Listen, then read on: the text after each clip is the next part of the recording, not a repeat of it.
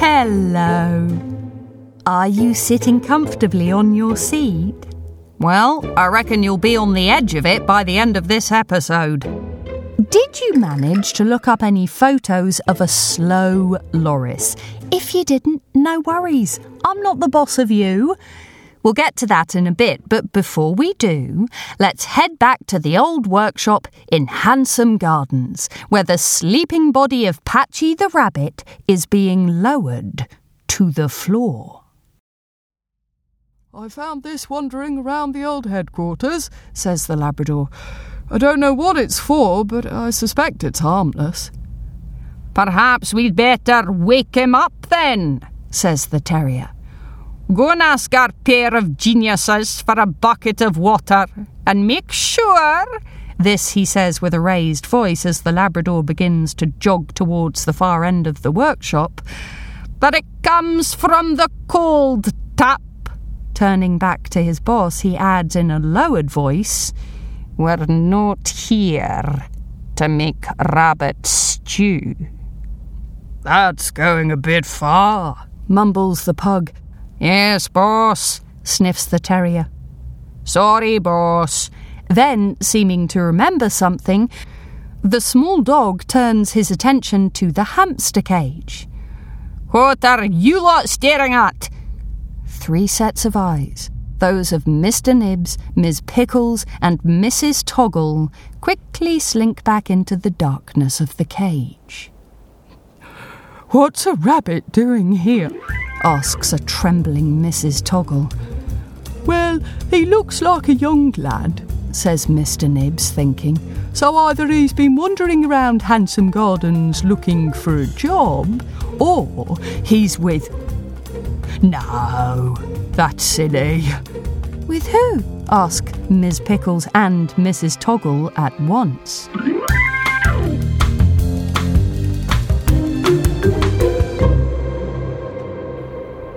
Molly Whiskers, I presume. Molly stares, narrow eyed, at the pigeon at her front door. She'd flung it open expecting to see Roscoe and Bailey, so was somewhat taken aback. Yes? She replies, in a questioning tone indicating more her surprise than her ability to be sure of her own name. Good. Well, I have a delivery here from a Miss Tink in Handsome Gardens. This he says while shrugging off a small blue backpack. There's this note, too, he adds, breaking the seal on a piece of paper he removes from his right ankle. Thank you, says the rabbit, taking the note and parcel and thrusting a coin hurriedly under the bird's beak. Um, here's something for your trouble. A whole grackle, adds the pigeon in mock appreciation, taking the coin. I'll be sure not to spend it all at once. Shutting the door on the bird's sarcasm, and as it happens nearly on his beak, Molly opens the backpack and starts putting the little jars of jams and jellies into the kitchen cupboard. She then unfolds the note that came with the package and reads the message. Repeat order enclosed. Thank you for your business. P.S. Met your assistant. Nice boy. Sweet tooth. Also saw suspicious dog enter and exit army stables with something over his shoulder, taking carriage on East Road. Good day, Tanya Tink. There's just enough time to read the note before the doorbell rings again. I don't have any more grackles, and anyway, I don't believe in tipping. But as she flings the door open once more, she appears to be shouting at two police cats. One large with a black coat and white muzzle, the other smaller with short brown and grey hair. You'd better come in, says Molly. I think we may have a problem.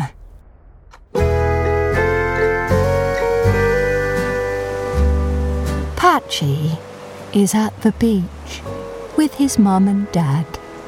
He's only a kitten, and this is his first time at the seaside. He runs in and out of the sea, feeling the cold smack of water against his ankles and the coarse sand getting into the webbing of his paws. Don't go in too far, cautions his mum, shouting to be heard over the crashing of the waves on the distant rocks to the right. I won't, he calls back, losing his footing in the sand and falling on his bottom salt water burbling around him and getting into his mouth and nostrils. He laughs as he feels the water burble around him. He spits out the water, tries to stand, but is knocked back by another wave. Wake up, Rabbit! calls his dad, his voice distant. Again, Patchy tries to stand, but this time the tide is much too strong and he's knocked onto his back by a huge wave. The cold water hits him in the face and he can't breathe. Wake up! Come on! Another splash of water, and Patchy is awake, shaking cold water droplets off his coat and blinking away the dream. Where? He begins before more water smacks him in the face. I think you can stop now, says a Labrador, towering above the little rabbit, struggling to sit upright. Just one more Sarge, pleads someone, somewhere. You've had your turn, it's my go next, complains another voice, three feet or a thousand miles away. Gentlemen, please, interrupts a roll of fattened hair directly in front of Patchy. We have much more important things to discuss. You two, he says, pointing to the pair bickering to his left, finish putting the harnesses together. Our customer will be arriving any second. Yes, sir, bark the pair as they turn and head back out into the gloom. Now then, little rabbit, continues the roll of fat, which begins to crumple inwards until a face appears from above, lowering itself gradually into Patchy's eyeline. It's the face of a very large, very old pug, his black muzzle glistening. What brings you to my place of work? I've, says the rabbit, beginning to regain his strength. I've been investigating. Investigating what? asks Roscoe. He, Bailey, and Molly are in Molly's flat. She's explained her worry that she might have put her new assistant in grave danger. I don't know, says a frowning Molly. If I'd have known this general character had anything to do with what was going on, I'd never have sent Patchy into Handsome Gardens. Tell us about this general, Molly, says Bailey, in a voice somewhere between comforting and practical. From what I've read about him, he's dangerous but not deadly, at least I hope not. He retired from the army a few years back, and I think he may have been selling his services to whoever will pay. So that means, cuts in Roscoe, that if he has kidnapped the hamsters, he might want them alive for something. Or someone, says Molly, her eyes widening a little. After a few seconds of total quiet, in which each detective is doing their own mental calculations, Molly asks, Has either of you seen the front page story in today's Fogsworth Daily? Both cats shake their heads slightly. Then, after a second, Roscoe raises a paw. Oh, Hang on. I remember reading something about a debate tonight. That's right, says Molly, between the mayor and some new inventor. Oh, is he that Fritz fellow? asks Bailey, curiosity showing in her whiskers. He's quite a clever chap. I've read a bit about his latest inventions, and apparently he's working on something big. Yes, says Molly slowly. That's what I'm worried about. Are you suggesting, asks Roscoe, that there's a link between this general of yours and Professor Frisk? Fritz, says Molly, and that's exactly what I'm suggesting. You can't be serious, scoffs the big cat. He's a politician. Plus, he's going to be on stage in a few hours debating the mayor. Plenty of time to take delivery of a cage load of hamsters, adds Bailey with a sidelong glance at her partner. We do know they were on the move this morning. But come on, says Roscoe in a voice pleading for reason. Can you really see a successful businessman and politician transporting poor defenceless people in cages?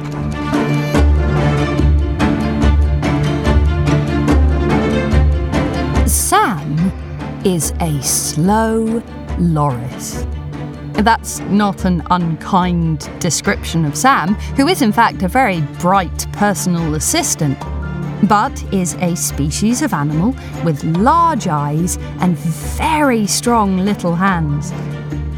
Sam is a busy, hard working assistant to a very important person, and Sam's job is therefore also very important.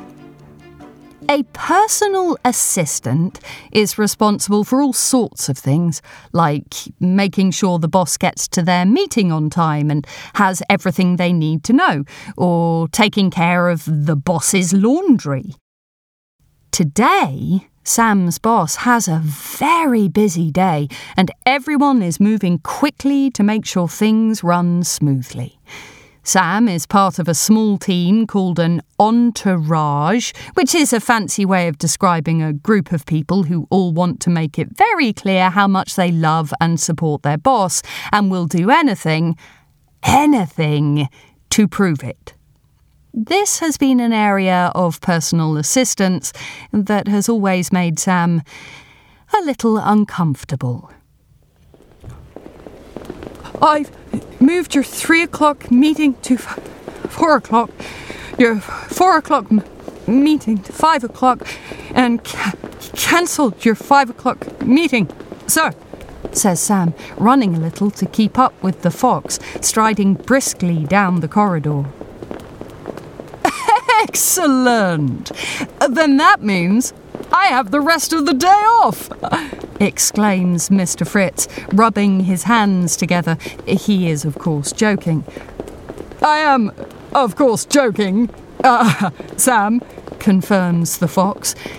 Sam likes the way Mr. Fritz jokes. He has an easy charm and a warm smile, and a way of talking to you like you were the only person in the room. Also, Fritz never makes fun of Sam's slight stammer, unlike some of the team who will go largely unnamed and unmentioned because they're mean and unimportant. Sam and Mr. Fritz, who Sam has overheard some people nickname the Professor due to his many clever inventions, have been walking down this corridor for what feels like a long time but is probably just enough time for them to finish their discussion and get to the next part of the scene, which will happen shortly. Everything's prepared for tonight's debate, continues Sam, who's getting a little out of breath now. Do you need me to go over the t- talking points with you? Sam ignored the muffled snigger coming from somewhere behind him No, I think I'll be fine, Sam. Thank you, says the fox, stopping at the end of a corridor where a door stands, stubbornly refusing to be welcoming or even open, as if it knows that whatever is behind it is not its responsibility.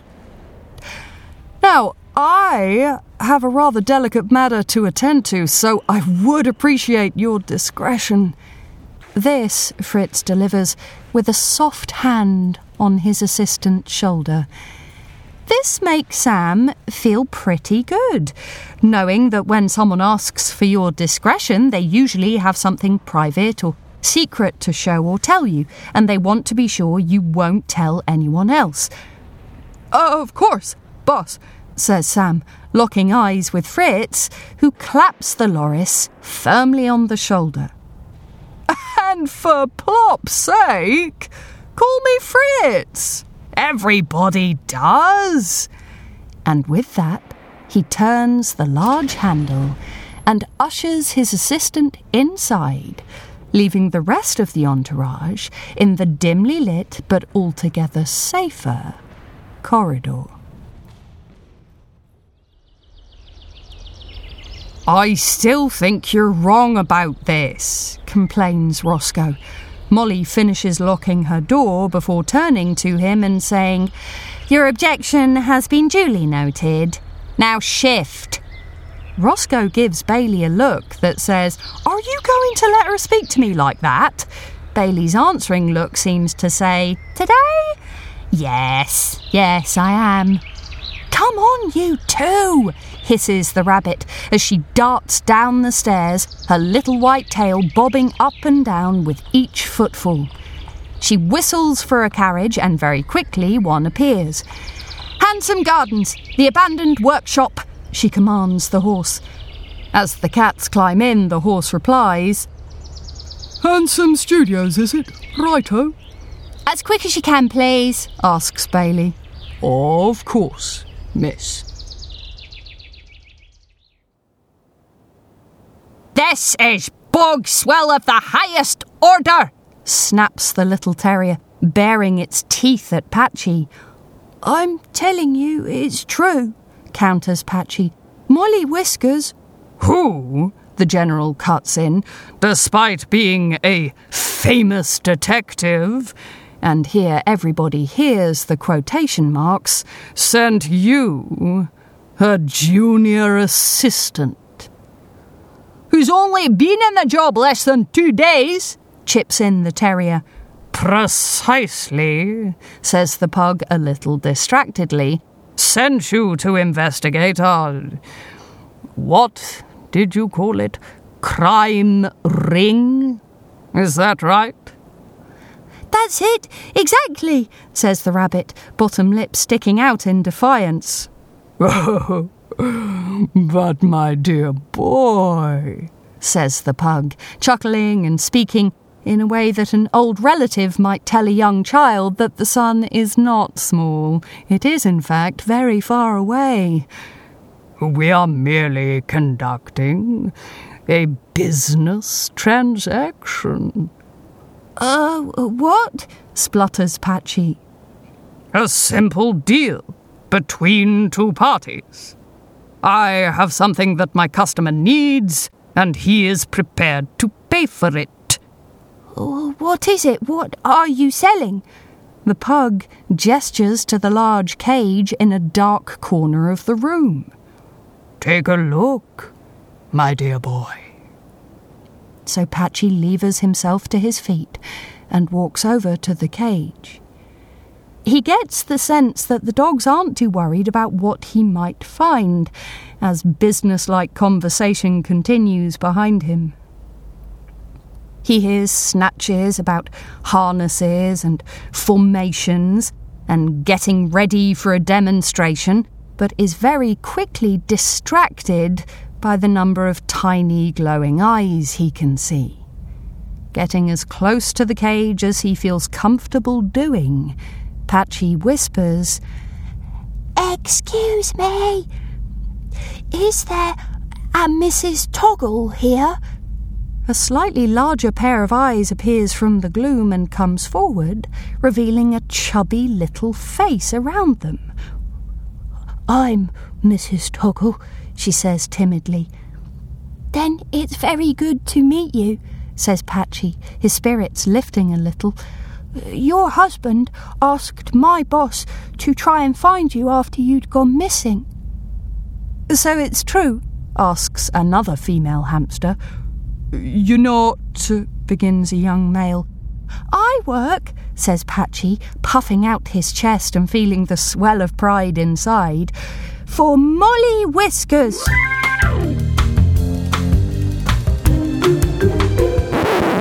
Oh, bum fluff, says an older voice somewhere in the darkest corner of the cage.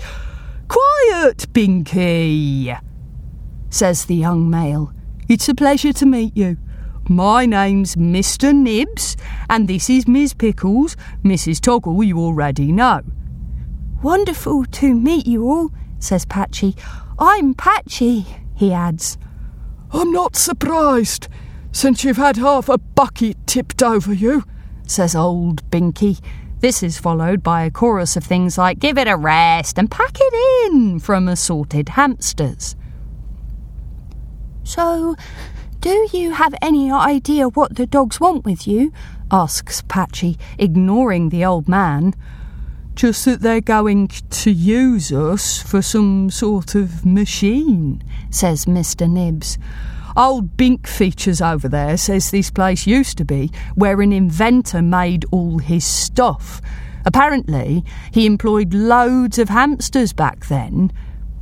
But the hamster is interrupted by a sudden burst of noise as the amplified voice of a tiny terrier echoes through the building. Places, everyone! Yaps the terrier through a megaphone held in a small grey paw. Norman! Twitch! Get the hamsters in their harnesses! The demonstration begins in 15 minutes! From the far end of the room, Patchy sees a Rottweiler and a Bloodhound, presumably Norman and Twitch, although he didn't care to be on first name terms with either of them, make their way towards the cage, keeping pace with the Labrador Patchy remembers from the army base. Barging the young rabbit out of the way, the Labrador unlocks the cage and motions for the hamsters to follow the two guard dogs. Mr. Nibs, the last to leave, turns to Patchy and mouths the words, Help us, before he's prodded in the back and made to walk in line with the rest. Where are you taking them? demands the rabbit. To show them their new forever home, grins the Labrador, popping the key back in his jacket pocket and taking up the position at the rear of the hamster line. You too, little rabbit, he adds, glancing at Patchy. I wouldn't want you to miss the demonstration. The cage door swings silently on its hinge, as if to say, Come back any time. There's nothing Patchy can do, no way he can help, and it seems no one who even knows he's here.